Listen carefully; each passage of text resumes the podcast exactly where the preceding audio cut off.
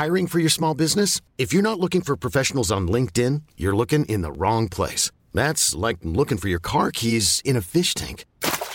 LinkedIn helps you hire professionals you can't find anywhere else, even those who aren't actively searching for a new job but might be open to the perfect role. In a given month, over 70% of LinkedIn users don't even visit other leading job sites. So start looking in the right place. With LinkedIn, you can hire professionals like a professional. Post your free job on linkedin.com slash achieve today.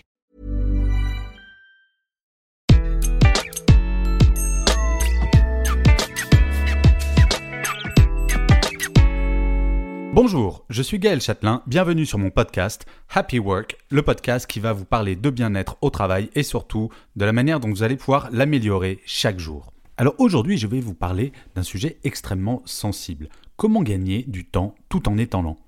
Gagner du temps en étant lent, c'est n'importe quoi ça Eh bien non. Et pour vous le prouver, je vais commencer par vous parler d'une étude que le cabinet Stimulus a réalisée en 2017 auprès de 32 000 salariés. Sur ces 32 000 salariés, 52% montraient un niveau élevé d'anxiété.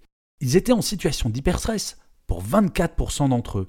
29% avaient même un niveau dépressif élevé et il y avait probablement 6% d'entre eux qui étaient en dépression. Vous savez, quand on arrive à ces chiffres, il faut se demander pourquoi. Alors cette étude l'a fait et en fait les résultats sont les suivants. Pour 72% des 32 000 salariés, c'est parce qu'il y avait trop d'informations à traiter chaque jour que l'état de stress arrivait.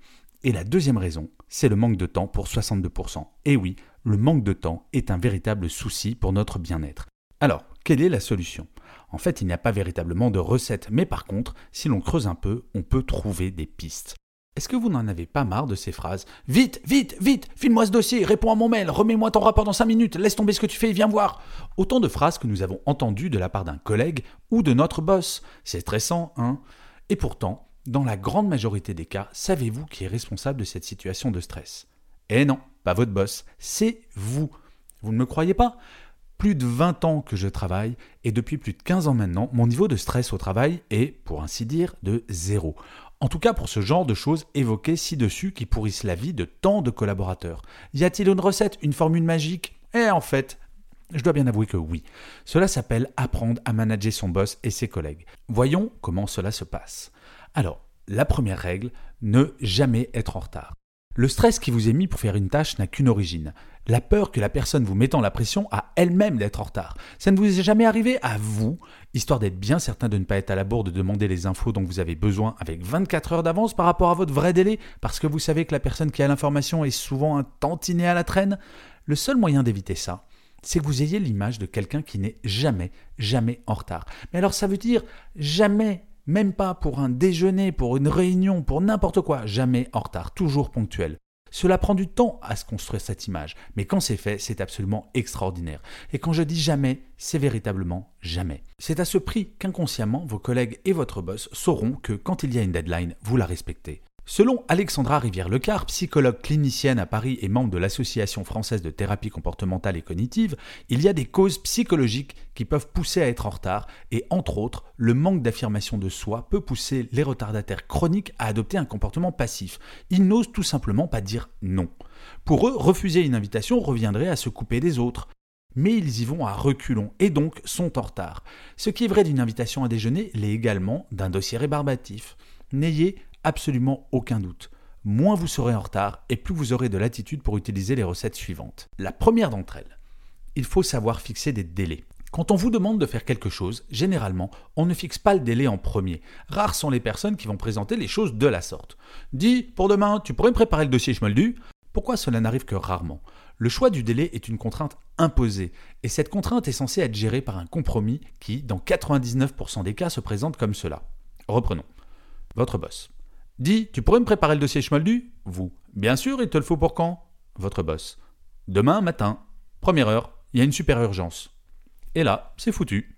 Le délai vous est imposé par un faux compromis. Si vous le refusez, non seulement vous aurez mauvaise conscience, mais en plus vous allez penser que votre boss va mal le prendre.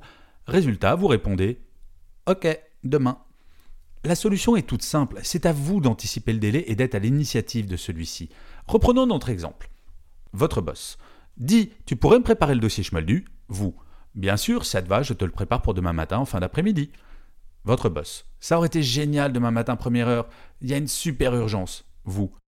Demain en fin de matinée Si c'est important, je préfère vraiment le peaufiner.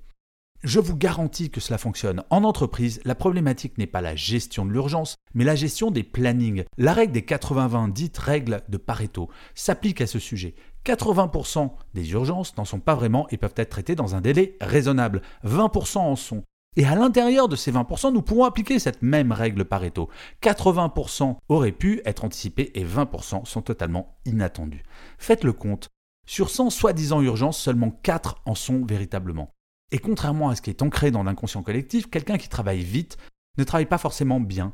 Une urgence perçue par l'un n'en est pas forcément une pour l'autre. Et chose pas toujours facile, il faut apprendre à dire non. Regardez, quand vous dites c'est urgent, pour vous, ça veut peut-être dire c'est dans une heure, mais pour une autre personne, ça veut peut-être dire c'est dans la journée, et pour une autre, enfin, c'est tout de suite. En entreprise, ce n'est pas le mot lent qui est le contraire de urgent ou de rapide, c'est organisé.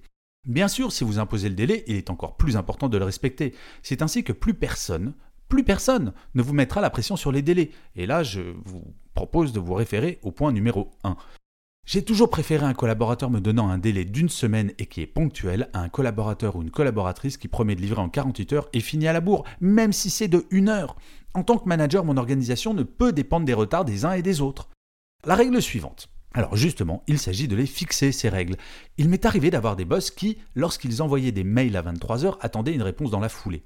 Ces collaborateurs étaient tétanisés. Toujours le smartphone à la main, des fois qu'ils reçoivent un mail. Tout le monde sait qu'un mail nocturne peut attendre le lendemain matin pour être traité. Et pourtant, qui n'a pas répondu à ce genre de mail pensant que c'était une preuve de professionnalisme? Quand il y a une urgence dramatique à 23h, on téléphone, on fait pas un mail. Ce qu'il faut faire quand on est confronté à ce genre de personnes Fixez les règles, allez la voir en disant Quand tu m'envoies des mails passés 21h, sauf exception, je répondrai le lendemain matin. Mais l'exception, c'est pas vous qui allez la checker. Il faut impérativement que votre boss vous passe un coup de fil ou un texto. On est bien d'accord que s'il y a une vraie urgence, tu m'appelleras. Je suis bien entendu dispo en cas d'urgence. C'est ça qu'il faut dire à son boss. Ce qui énerve le mailer compulsif nocturne, comme je l'appelle, c'est de ne pas savoir quand il aura sa réponse. Le pire pour ce genre de personne, c'est le collaborateur qui va lui répondre dans la minute pendant un mois, puis sans savoir pourquoi, le lendemain, en milieu de matinée par la suite. Il est important que tous vos interlocuteurs connaissent votre mode de fonctionnement. Si vous-même envoyez des mails la nuit, précisez à vos collaborateurs que vous n'attendez pas de réponse dans la minute, cela évitera tout stress inutile pour eux. Bon, c'est encore mieux si vous enregistrez le mail pour l'envoyer le lendemain matin. Mais bon, ça c'est un autre sujet que je traiterai très probablement dans un autre podcast. En entreprise, il est rare que tout le monde précise son mode de fonctionnement et ce qu'il attend précisément de son équipe. Ainsi, cela fait que nous imaginons ce que souhaite notre interlocuteur et allons souvent au-delà de ce qui le satisferait, notamment en termes de délai. Il est essentiel dans une équipe que chacun sache précisément quel est le mode de fonctionnement attendu. Exemple très personnel. Quand j'ai passé la barre des 500 emails reçus par jour, j'ai pris une décision toute simple. Dire à mes équipes que je ne lirai plus les mails dont je suis en copie et non destinataire. Pire, c'est même pas que je ne les lisais pas, je les détruisais. Le syndrome du CC. Vous savez, mettre en copie pensant qu'il informe est totalement contre-productif et dilue l'information au lieu de la diffuser. Bref, si je dois être informé d'un sujet, mes collaborateurs et collaboratrices doivent me mettre en destinataire ou m'appeler au téléphone. Résultat, j'ai réduit mon nombre de mails par 50%. Et à ma connaissance, tout du moins, les équipes n'étaient pas vraiment traumatisées. En conclusion, tout cela est bien joli, mais le titre de ce podcast c'est Comment gagner du temps en étant lent. On en gagne comment alors? Eh bien, au même titre que sur un voilier, on ne hisse pas la grand voile pendant la tempête. Quand le stress agit tel une tempête dans votre cerveau, il y a moins de concentration, moins de précision et surtout moins d'efficacité. Le stress, bien entendu, quand il est prolongé, agit sur le sommeil et travailler crevé, franchement, c'est pas l'assurance d'être efficace. Il m'est souvent arrivé de demander à des collaborateurs zélés qui voulaient me remettre un dossier sous 24 heures de le faire 5 jours plus tard. La rapidité, je le répète, n'est pas gage de qualité et il est important pour un manager de savoir anticiper ses deadlines afin que le niveau de stress baisse pour tout le monde, y compris pour son équipe et enfin pour soi. Même Richard Branson, le fondateur et président du groupe Virgin, c'est quand même pas n'importe qui, applique cette règle depuis 50 ans.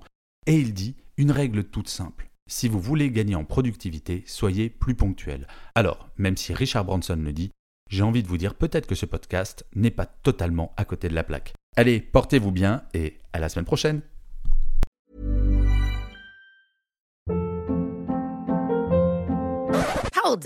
What was that? Boring. No flavor. That was as bad as those leftovers you ate all week. Kiki Palmer here, and it's time to say hello to something fresh and guilt-free. Hello Fresh. Jazz up dinner with pecan-crusted chicken or garlic butter shrimp scampi. Now that's music to my mouth. Hello Fresh. Let's get this dinner party started. Discover all the delicious possibilities at hellofresh.com.